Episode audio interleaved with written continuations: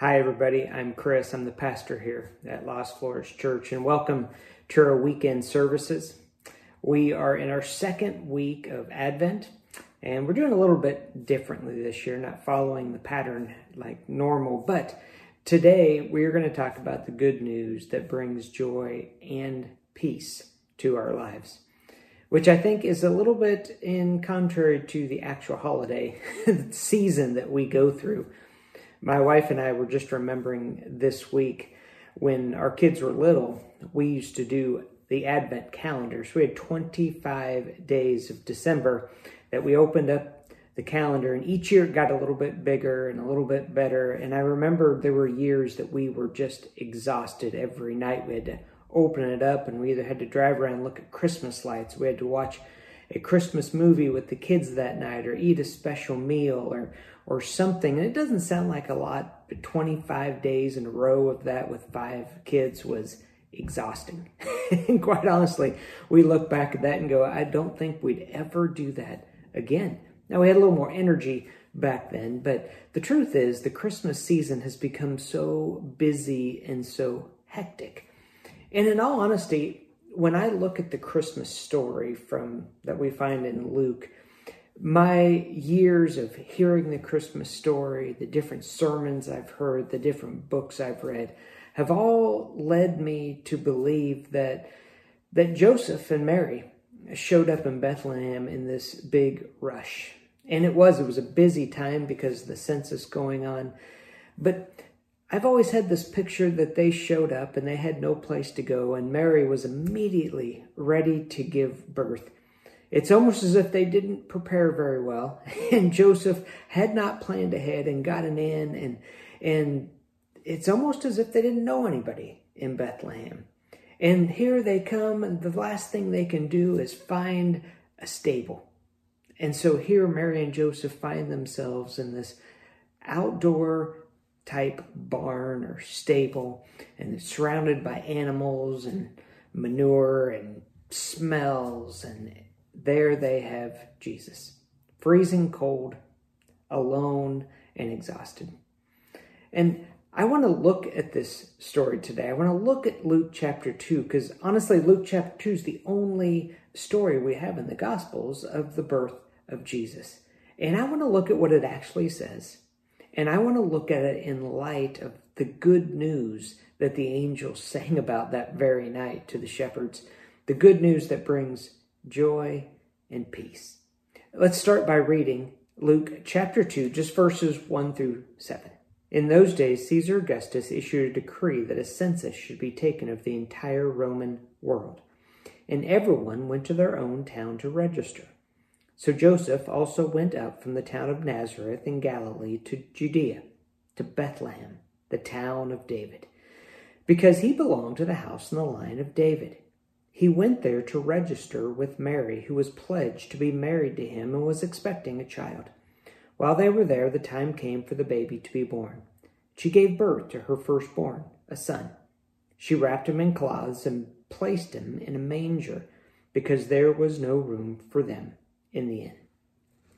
Now, what I'd like to do is go back and actually look at this through the eyes of a Middle Easterner. And I use this book a lot, but it's this book right here and it's Jesus through the eyes of a Middle Easterner.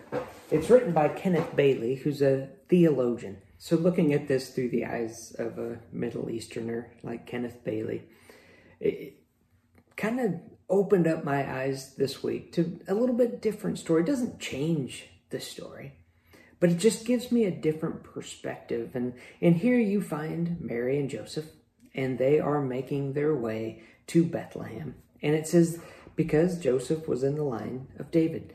And if that's the case, when Joseph is there in Bethlehem, which was a place that King David was very popular, he would have had a place to stay. There would have been family there.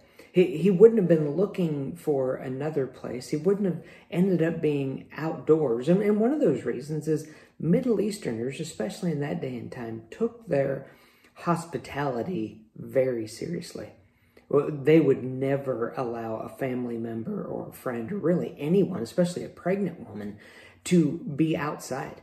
And, so The, the first questions we need to ask ourselves here as we look through this is what was a manger? Because that's our only clue that Jesus was born in a barn, right? So, what's a manger? And the second part, the reason he was supposedly in this barn is because there's no room at the inn. So, what is the inn? So, the first thing we're going to look at is this idea of a manger. And this is interesting and something I never knew, but most houses in the Middle East, most common houses, were built pretty much the same from about a thousand years before Jesus to about a thousand years after Jesus. They all had the same basic design, and most houses were one room. And some houses had a guest room either attached to the side of it or on top of it that was there just for guests because they took having guests very seriously. And so we have this one room and in that room, there's a family room. And then there's a lower section to that room with about a half wall and stairs that go down to it. That was the stable. So the stable was literally inside of the one room of the house. And the reason they kept their animals inside was twofold. Number one, it kept them from being stolen at night. And second thing is it kept them warm at night. Having them inside this small structure kept them warm. And then they had mangers that the animals could eat out of that were literally built into this sloping floor.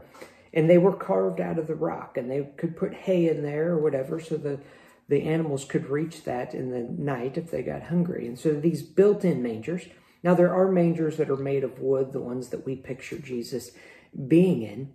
Uh, but Kenneth Bailey argue, argues that most likely the manger that Jesus was laid in and, and whether it was a wooden one or one of the ones built into stone, either way, they were inside. They weren't in an outdoor shed or a, a stable or anything like that. They were inside somebody's home. And now, so we look at the Greek word that they use here for the inn, that there's no room at the inn. And that word is katalima. And katalima literally means a guest room. It doesn't mean a commercial inn, it means a guest room. And even if you go to Luke chapter 22, the same word here is used for the upper room where Jesus and his disciples had their last meal. It's the exact same Greek word. And the upper room was a guest room that was built on top of the house instead of on the side. And so if we look at this here and we look at this that it's a guest room, basically what it's saying is that she laid him in a manger because she was in the main house of the family. The guest room was full. So the, the census had caused the town to be busy and there was many people there. And so Mary and Joseph show up at this house and the guest room isn't full. And so they literally invite Mary and Joseph into their own living space, into their own family's space. And so, really, there's some real hospitality going on here, and you have a completely different view of the birth of Jesus. And if that's the case here, it doesn't change the story, but it changes the picture of this that Jesus was born into this welcoming home, full of family or friends or whoever they were, but it was this warm, wonderful place and the picture I have of that is Jesus is born into this place of joy and, and peace. Now, this doesn't change the truth of Scripture. It's just interesting that we're always adding things over time. We hear this story and this story, or this sermon and this sermon. We, we add all this stuff, and it's very important that we go back to the original Scripture and we look at it and, and we simplify it to what it actually was. Interestingly, this week I took this concept home, and Lisa and Max were there, and I told them of this theory that they could have been born, that Jesus could have been born in someone's home, and they about came undone. They thought I was ruining their Christmas. And I had to take them back to the original text and show them there's really actually no place that says he was born in a stable or a barn. It could have been this, it could have been that. We don't know 100% sure. But we do know that Jesus was born and laid in a manger. And it was a very special night that has been celebrated for centuries and centuries. Now we go to Luke chapter 2, verses 8 through 20, and we take a look at the story from the shepherd's point of view. And there were shepherds living out in the fields nearby, keeping watch over their flocks at night. An angel of the Lord appeared to them, and the glory of the Lord shone around them, and they were terrified. But the angel said to them, Do not be afraid. I bring you good news that will cause great joy for all the people. Today in the town of David, a Savior has been born to you. He is the Messiah, the Lord. This will be a sign to you. You will find a baby wrapped in clothes and lying in a manger. Suddenly, a great company of heavenly hosts appeared with the angel, praising God and saying, Glory to God in the highest heaven, and on earth peace to those whom his favor rests. Now, don't miss the point here of this story before we go on. The point of all this is the good news the, good news that brings us joy and peace. Now let's continue. When the angels had left them and gone into heaven, the shepherds said to one another, Let's go to Bethlehem and see this thing that has happened, which the Lord has told us about. So they hurried off and found Mary and Joseph and the baby who was lying in the manger. When they had seen him, they spread the word concerning what had been told them about this child. And all who heard it were amazed at what the shepherds said to them.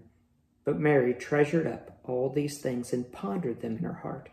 The shepherds returned, glorifying and praising God for all the things that they had heard and seen, which were just as they had been told. Shepherds at one time had been a highly esteemed profession. But over the thousand years or so, they had become really an uneducated, unclean, and, and even sometimes viewed as thieves because they would let their sheep roam on people's private property. And so shepherds were not looked at kindly.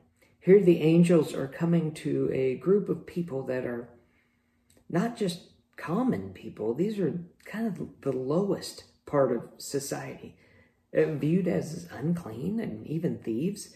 And so the angels, they appear to the shepherds and they tell the shepherds this good news. And the shepherds were probably thinking, if this is the Messiah, we need to stay away from him. because, the, first of all, if they want us to go see this baby, they're not going to let us in. But, but in this, they literally tell, the angels literally tell the shepherds that he's been laid in a manger, he's been wrapped in cloth. And both of these things would indicate to the shepherds that this baby was born in a very common, simple home. And so they went and they found baby Jesus. And there he was, lying in this manger in this common home, probably a home just like they lived in. And there they they see this and they they remember what the angels had told them, and man, they are they're on cloud nine. I mean, they are singing and praising God.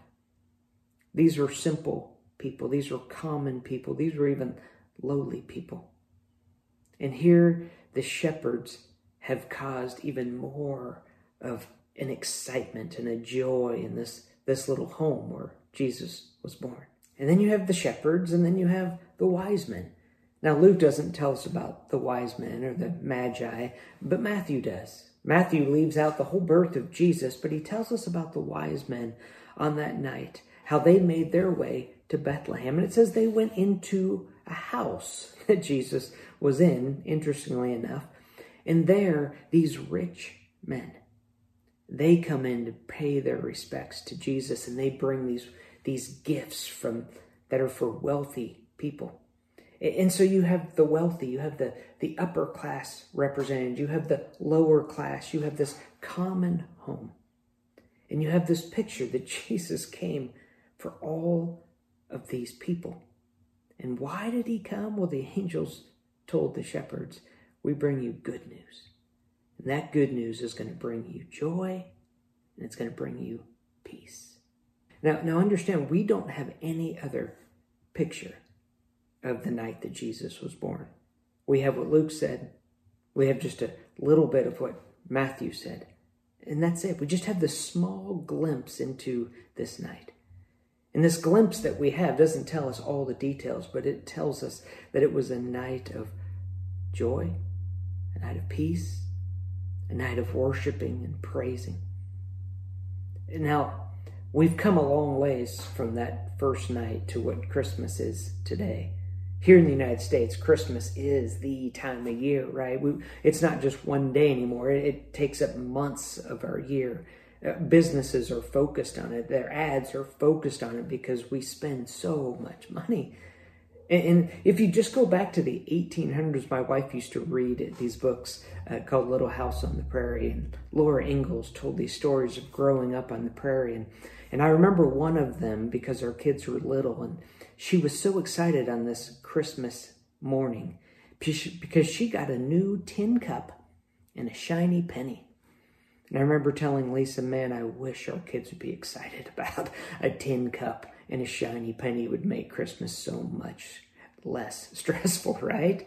And and my dad, my dad remembers wanting a bike around Christmas time. It was during World War II and and his parents couldn't find any bikes. There was no bikes made. We can't imagine that in our world. If you want a bike, they're there, right?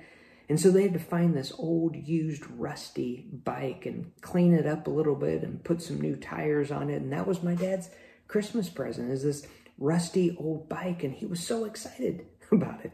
And then my Christmas drastically changed. And my Christmases, I remember this beautiful artificial tree we put up and this train set we built below. And when we were doing that, it was such an exciting time. And why was it exciting to me? Because I was going to get presents.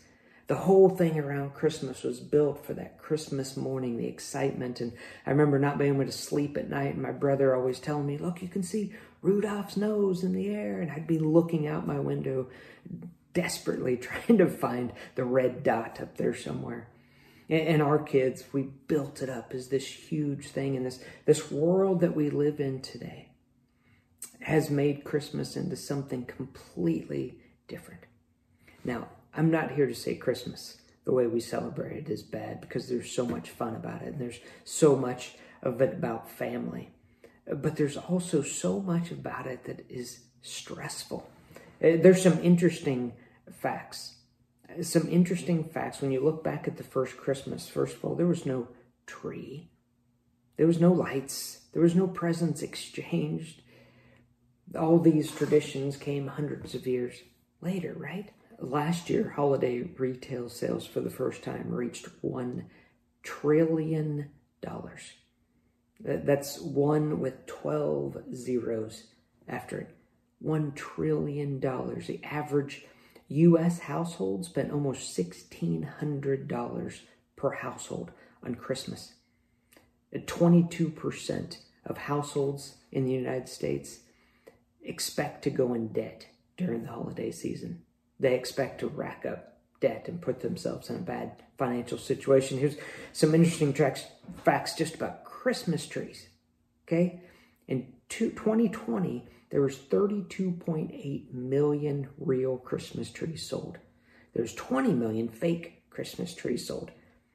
But do you know how much that, if you average out the cost of them, it equals $4.5 billion worth of trees, Christmas trees because every house has to have one. Now, again, I'm not trying to wreck Christmas for anybody, but, but listen to what I'm trying to say here.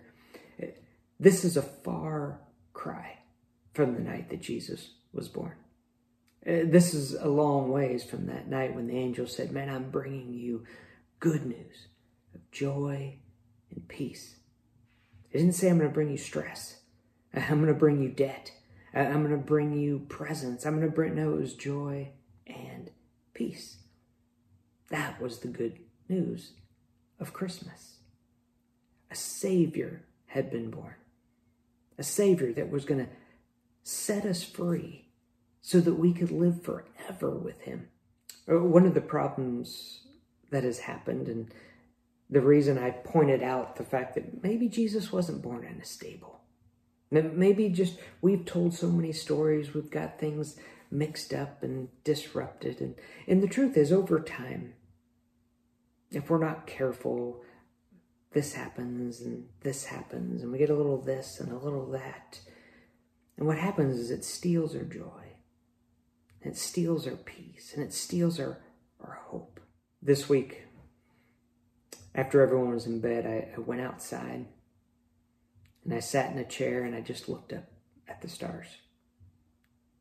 It was dark, and, and the first thing I realized is my Christmas lights that I have up outside literally were blocking my view of the stars. And so I unplugged them, went back to the chair, and I sat down.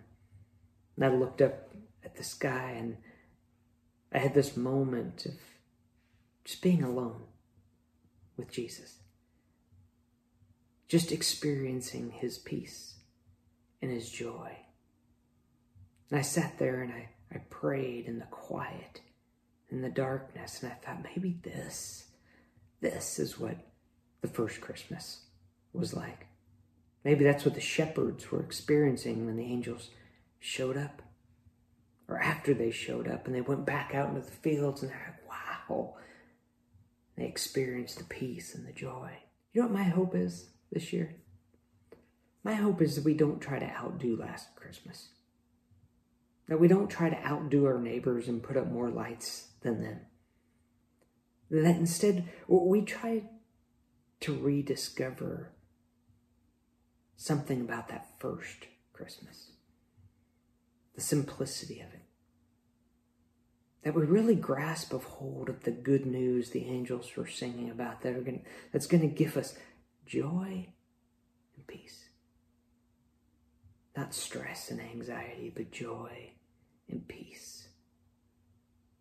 That's my prayer for us is that we push away all the other stuff for at least a short time this christmas season and really experience christmas. Let me pray for us. Dear Heavenly Father, I pray that you would free us from the stress and the anxiety of this season. And I pray, Lord, you take the blinders off so that we can see you and we can worship and praise you the way the angels did, the way the wise men did, the way Mary and Joseph did. I pray that you'd fill us with peace and joy. Amen.